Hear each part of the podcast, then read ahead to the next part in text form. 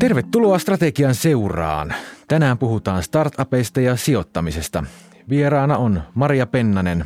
Maria on finanssiteknologiataustainen sarjayrittäjä ja yksityissijoittaja. Minä olen Petri Toikkanen ja tämä on Strategian seurassa podcast. Tervetuloa Maria. Kiitoksia. Aloitetaan sinusta. Mikä tekee Mariasta Marian? No voi. No varmaan se, että mä oon aika tällainen utelias ihminen ja sitten toiseksi varmaan se, että mua ei hirveästi kiinnosta, mitä muut ihmiset minusta ajattelee. No sä oot tehnyt paljon hommia sarjayrittäjänä ja ollut startup-appien kanssa tekemisissä ympäri maailmaa, niin miten sä itse päädyit sarjayrittäjäksi yksityissijoittajaksi? No se varmaan vie juurensa tuonne aika kauas.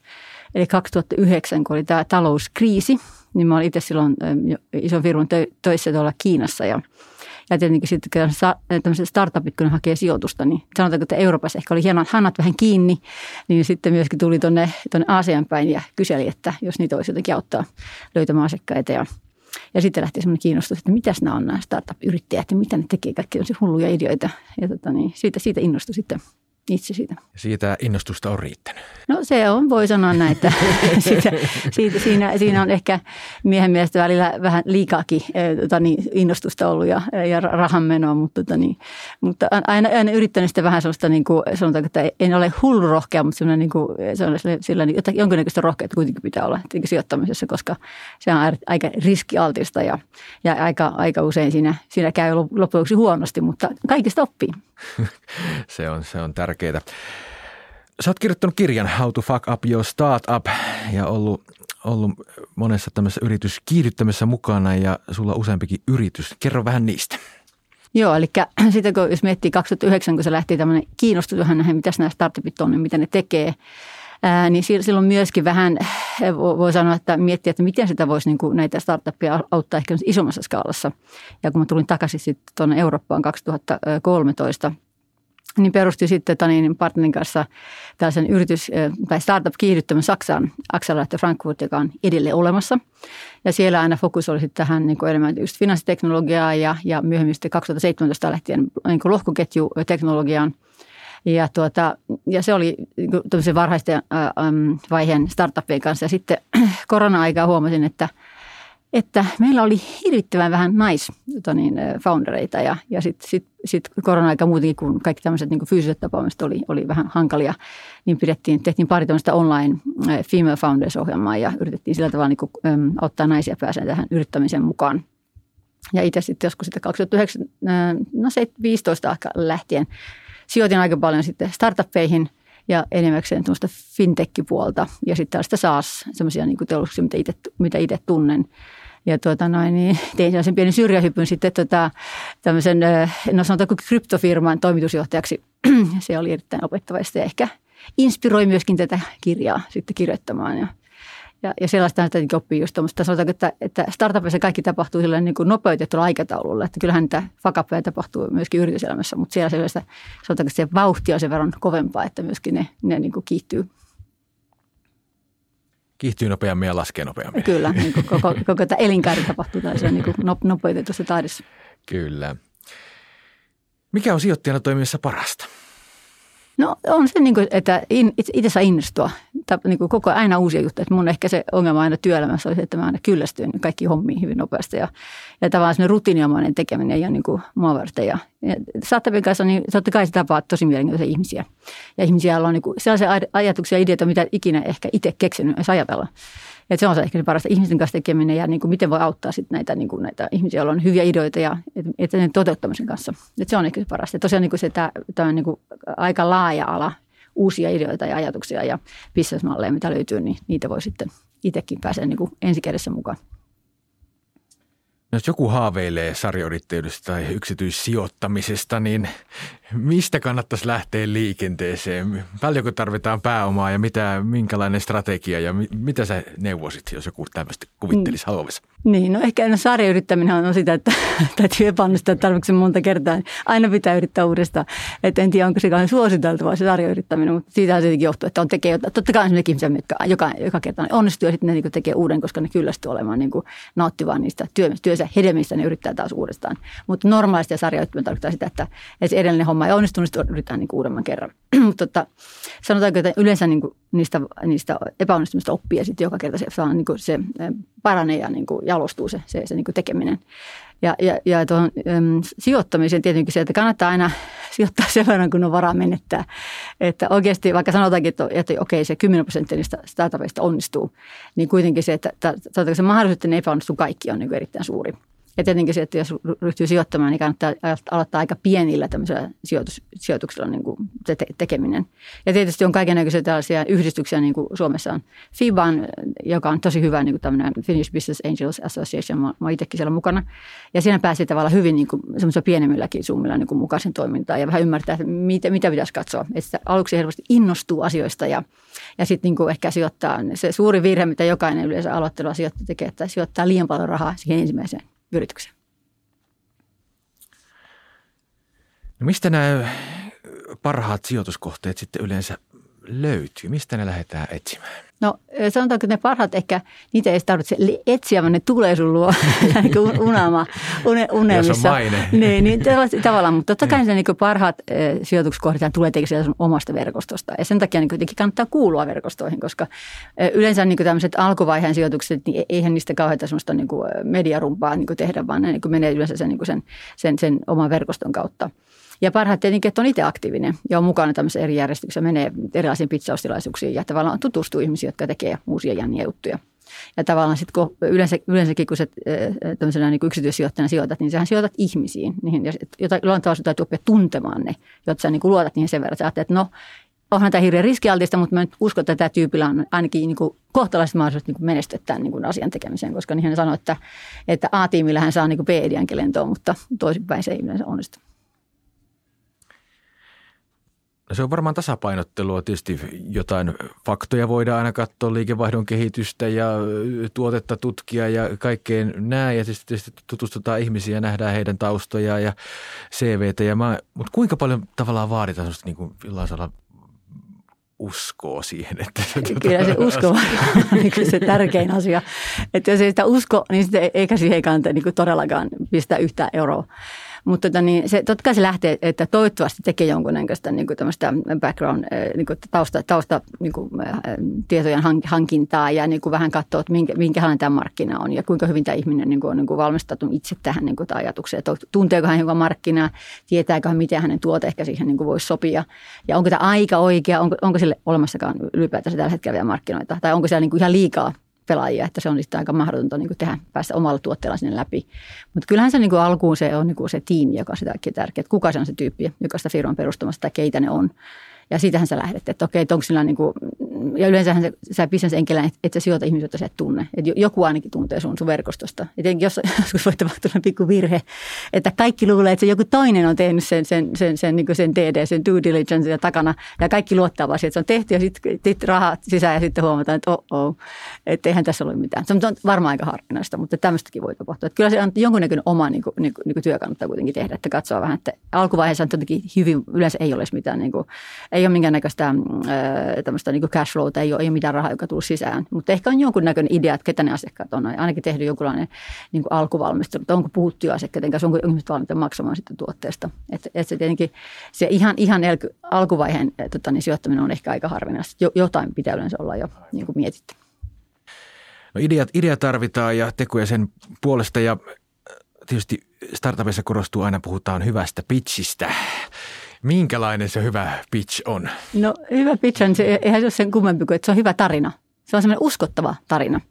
Että, että, että vielä aika lyhyt ja sitten semmoinen ytimekäs, että ihmiset voi niin kuin samaistua siihen. Että niin kuin tässä on niin kuin joku idea, okei mä ymmärrän, että, että tämmöisen tuotteella olisi niin kuin tarve. Ja toi tyyppi vaikuttaa niin vakuuttavalta, että, että se varmaan pystyy tekemään sen. Että sehän se on niin kuin se periaate, että siinä on nämä, nämä pienet ainekset siihen. Että on jonkunnäköinen idea, mitä tehdään, mikä se markkina on, mitä siitä voisi tulla – ja sitten, että on se, on se oma joukko siinä taustalla, joka pystyy sen tekemään. En malta olla kysymättä, että mikä on Maria Pennasen pitch.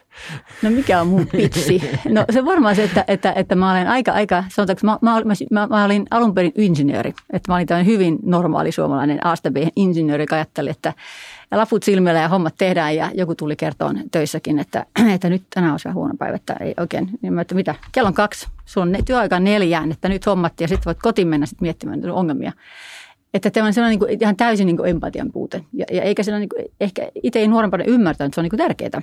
Ja sitten tosiaan mä, te, mä tein myöskin MBA, mutta se kolmas sanotaanko tutkimus, mikä muutti mun elämän, oli tämä Insaarin tämmöinen ähm, organisaatiopsykologia, Coaching for Change and Challenge, jossa tosiaan sellaisen 76-vuotiaan äh, etelä-afrikkalaisen kaivostoimarin vieressä istuskeltiin ja kun rupesi puhumaan empatiasta katsomme toisemme syvälle silmiin ja mietittiin, että ollaankohan me ihan oikeassa paikassa.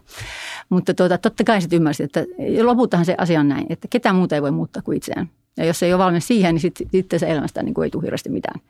Että tavallaan se jokainen yritys, kaikki perustuu ihmisiin, ketä siellä on, ja niin pystyykö niitä motivoimaan niin kuin saavuttaa sen parhaan mahdollisen tuloksen. Ja siitä sen kun ymmärtää jopa insinööri, niin ymmärtää sen, että, että, että oikeasti se empatia on, niin kuin, se on niin kuin niin kuin salainen ase ja sitä kannattaa käyttää. Aika mielenkiintoista ajatella sullakin teknologiataustaa ja finanssiteknologiaa ja insinööritaustaa ja sä puhut empatiasta. Kyllä. Joo, että se, niin se, ehkä se, mikä oli se mulle semmoinen silmiä juttu, että mä ymmärsin empatian ja sympatian eron. Että sympatiahan on se, että sä oot samaa mieltä. Sä voit sympateerata jonkun kanssa. Mutta empatiahan tarkoittaa sitä, että ei sun tarvitse ollenkaan samaa mieltä. Mutta sä, sä ymmärrät se, että sillä toisella ihmisellä on oikeus olla sitä mieltä. Tai ajatella tai tuntea sillä tavalla, kun se tuntee. Sun ei tarvitse ollenkaan hypätä sen kenkiin tai yrittää mitenkään sillä tavalla niin kuin sympatisoida sitä. Mutta tajuat, että hei, jokaisella on oikeus ajatella ja tuntea asioista niin kuin ne, ne, ne haluaa. Ja sitten sillä tavalla sanat sen toisen niin kuin tilaa. Ja osaat niin kuin mennä vähän sieltä katsoa, että okei, että niin, että tämäkin on semmoinen tietty tapa, mitä asioita voi ajatella. Ja sitten se auttaa, antaa sinulle sellaista mahdollisuutta niin päästä semmoiseen niin oikeaan kommunikaatioon toisen ihmisen kanssa. No puhutaan vähän strategioista, kun täällä strategian seurassa ollaan, niin mikä se on menestyvän startupin strategia? No niin kuin, mitä periaatteita siinä on? Niin, että onhan se aina, että sulla on tietynlainen visio siitä, mitä sä haluat niin kuin saada aikaiseksi. Ja sitten sulla on tietynlainen ajatus, että minkälaisia niin kuin tehtäviä tai actionita sä tarvitset, että se tapahtuu. Ja sitten, että onko ne palikat siinä, että, että se homma voidaan myöskin niin kuin tuoda kotiin. Ja, ja tämä on niin kuin yleensä niin kuin startupilla niin kuin mikä tahansa muualla. Se ongelma on se monesti, että ei ymmärretä, kuinka tärkeää se on ne ihmiset tavallaan siinä koko tekemisessä.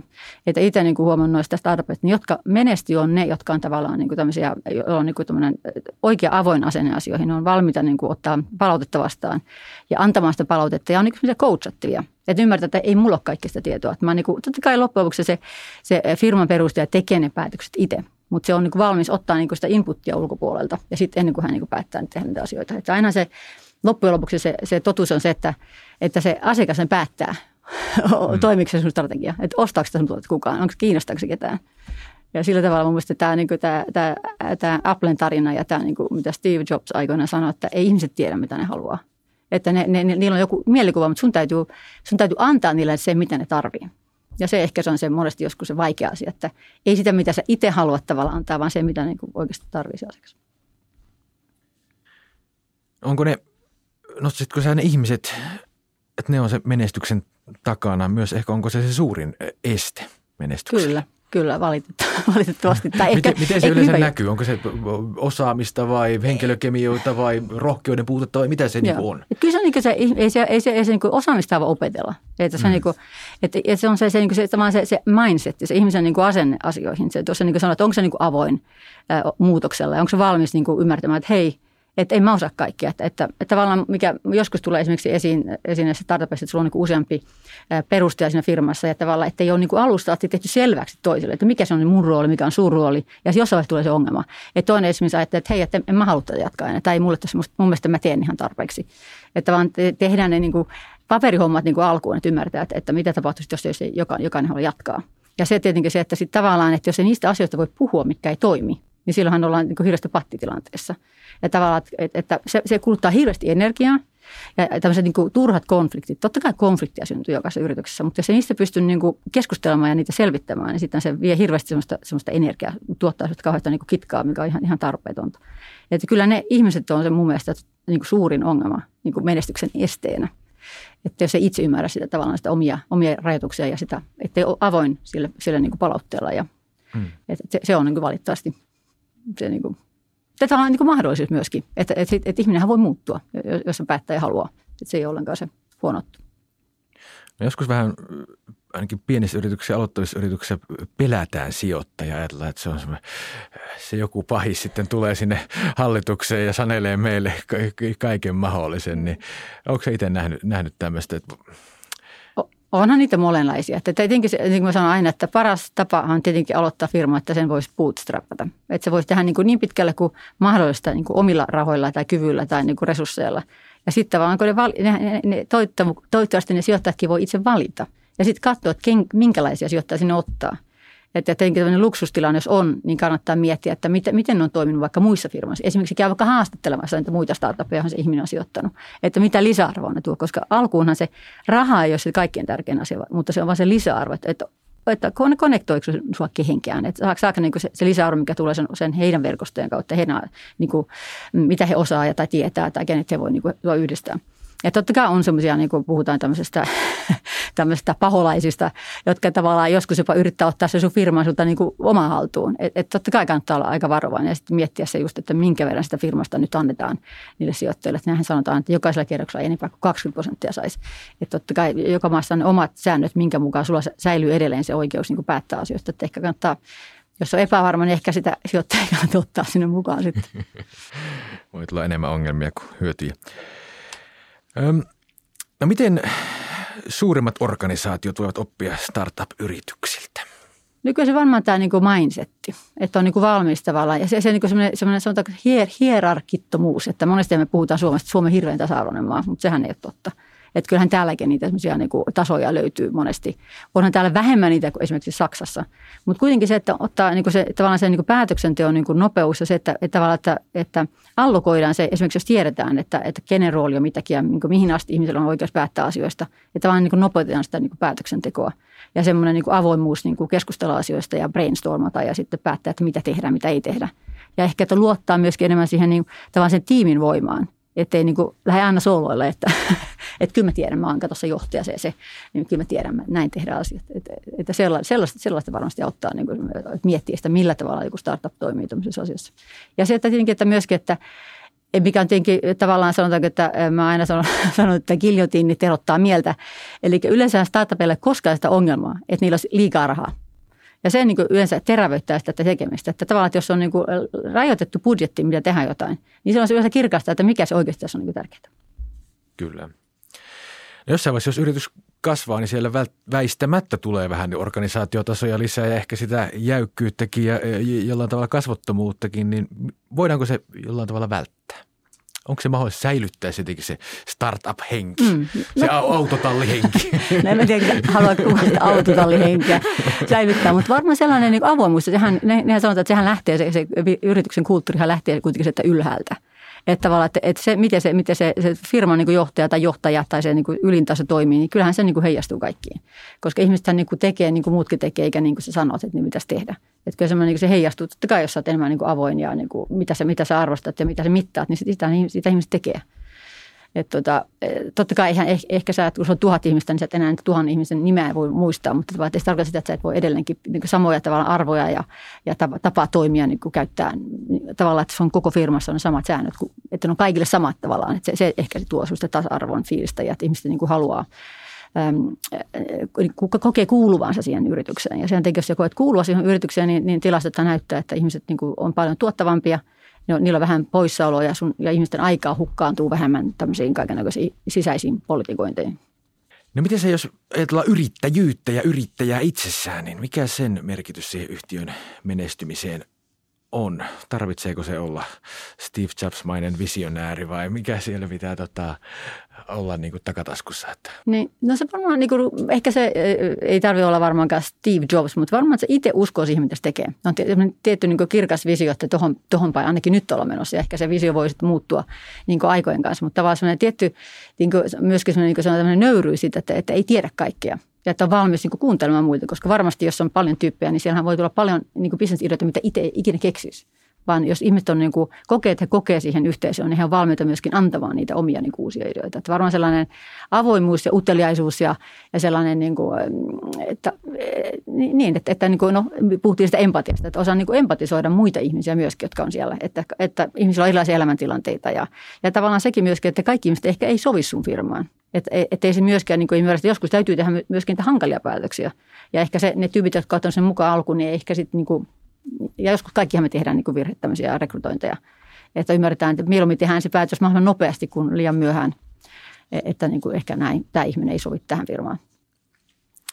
Sä vähän puhuitkin siitä verkostoitumisesta ja sen tärkeydestä olla niin kuin oikeissa paikoissa, niin miten yksittäinen yrittäjä, niin mistä se lähtee ne verkostojen rakentaminen, missä pitää olla aktiivinen ja miten sitä kannattaisi tehdä?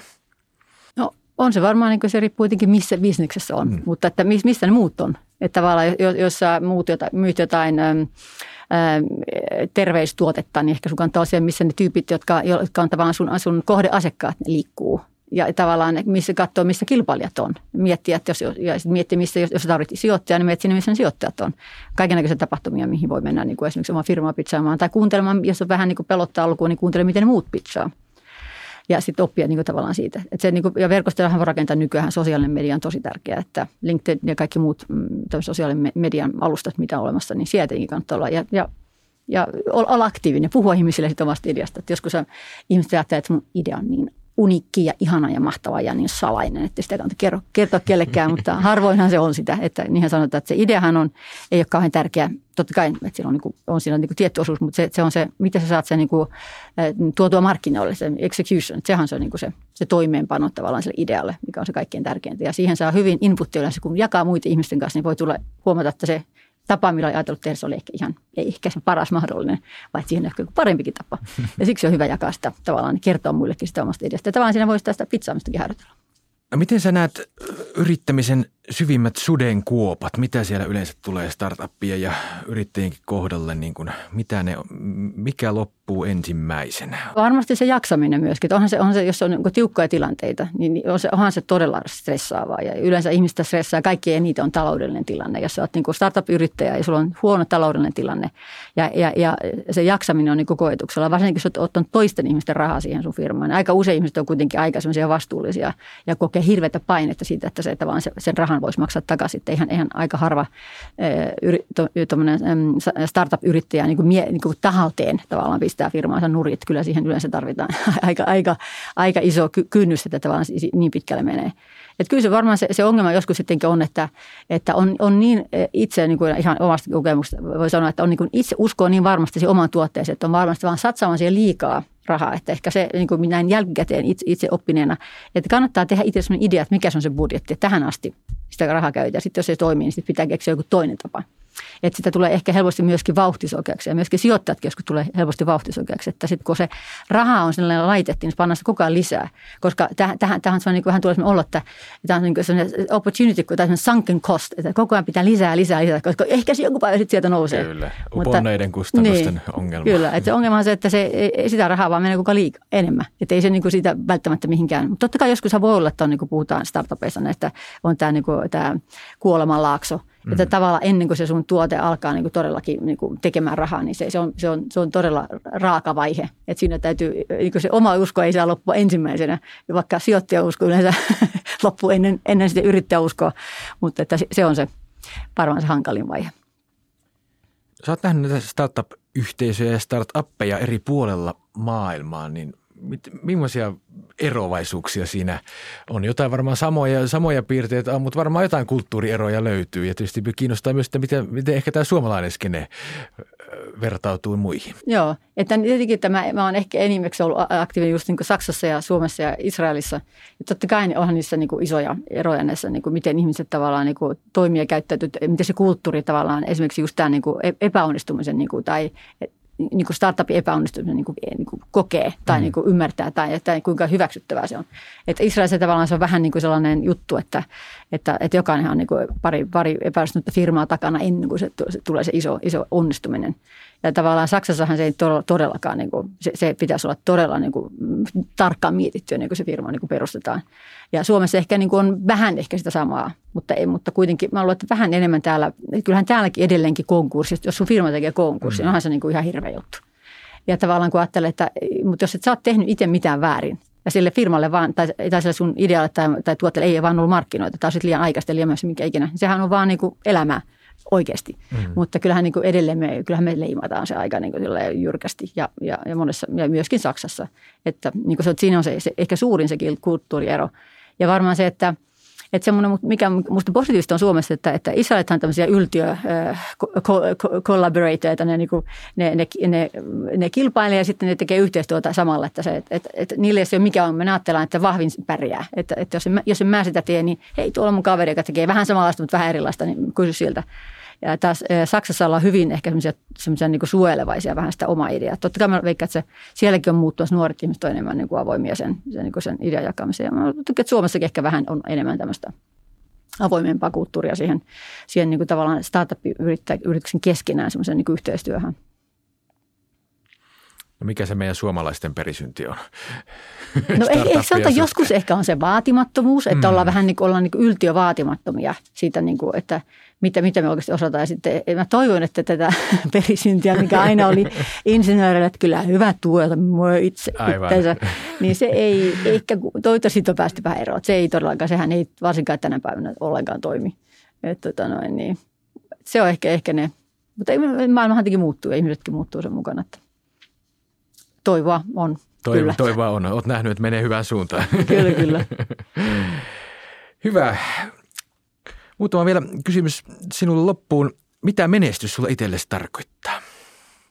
No ehkä se, mä aina sanon, että köyhän on vaikea auttaa muita, niin tota, kyllä tietenkin se menestys tietyllä tavalla on semmoista niin taloudellista, taloudellista menestymistä, mutta ehkä se enemmän kuitenkin on sitä, että sä voit niin auttaa muita.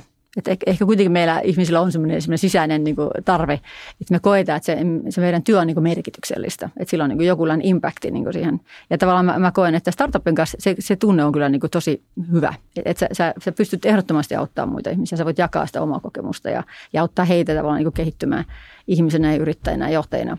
Että se on ehkä se, se kuitenkin se suurin niin kuin, tavallaan sellainen olo, että hm, varsinkin jos auttaa vaikka toisen jostain vaikeasta tilanteesta, niin kuin auttaa häntä auttamaan itsensä sen yli, niin se on, sit saa kyllä hyvän, hyvän fiiliksi. Mitä sä aiot itse yrittää seuraavaksi?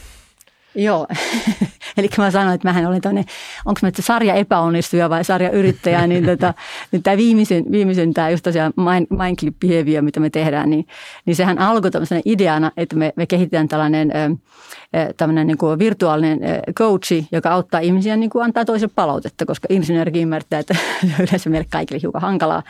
Ja tavallaan sitten huomaa se, että, että kaikille meille ihmisille, jotka ei ole insinööriä, niin tämä työkalun käyttäminen tai, tai sähköinen väline, onko se sitten appi tai joku muu, se ei ole ehkä ihan luonnollista. Niin tavallaan ymmärsit, että pitää mennä siihen, niin kuin siihen ongelman ytimeen, eli, eli kun me tiedän, mä tiedän, mitä ihmiset tarvii. He tarvii semmoisen sen kulttuurin muutoksia siihen niin sen, sen, sen, sen feedback-kulttuurin pääsemisen, jotta heidän, niin kuin, he voivat menestyä niin yrityksenä ja ihmisenä. Mutta tavallaan, että heille pitää sitten myydä sitä, mitä ne, mitä ne haluaa kuulla, mikä on tämmöistä, niin kuin, ää, miten varataan kommunikaatioita ja miten tullaan toimeen toisten kanssa, mikä tietenkin nehän liittyy ihan yhteen toisiin, toisten kanssa. Mutta se on niin ehkä se helpommin ihmisten niin myöntää, että joo, kyllä me voitaisiin vähän kommunikoida paremmin, mutta ei voi, aika vaikea myöntää, että hei, me ei oikein osata antaa palautetta tai meillä on meidän firmassa ehkä joku kulttuuriongelma. Että tämä on niin kuin, mitä me yritetään tehdä ihmisessä, että se kynnys olisi niin kuin matala. Että tämä, tämä on niin kuin ihan kaikille vaikeaa niin palautteen antaminen. Se ei, ei se ole mikään, niin kuin, että se on niin kuin jotenkin hävettävää. Niin kuin, jotenkin tuntuu joskus ihmiset, että se on sellainen juttu. Mutta että, että kaikki, se on kaikille hankalaa ja sitä kaikki voi opetella, se on niin kuin lihas.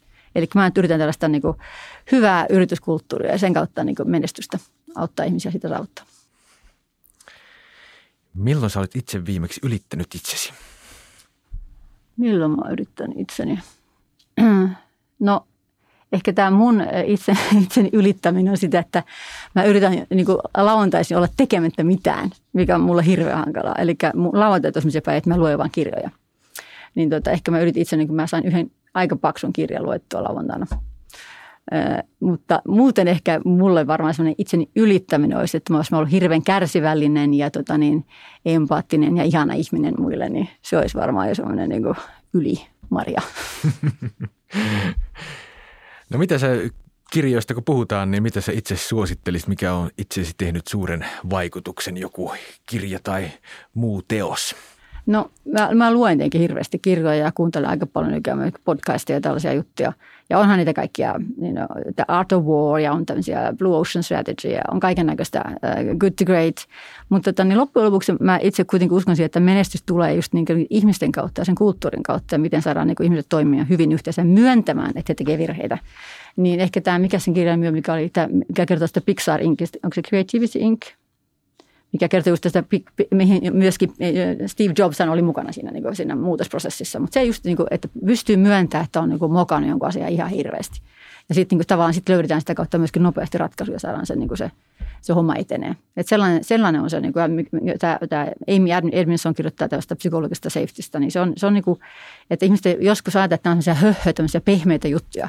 Mutta ei ne ole soft skills, vaan oikeasti hard skills, että pystyy niin kuin myöntämään näitä asioita ja, ja pysähtyy itse ja, ja kuuntelee muita eikä aina puhumaan itse. Et se on niin kuin aika semmoista, siinä on niin kuin hattu ylös, kun joku jaksaa sitä tehdä. Näihin sanoi hyvä, hyvä päättää. Kiitos Maria haastattelusta. Tämä oli strategisen johtamisen seuran podcast lisää strategista johtamisesta ssjs.fi, josta pääsee myös liittymään strategisen johtamisen seuraan. Kuulemisiin.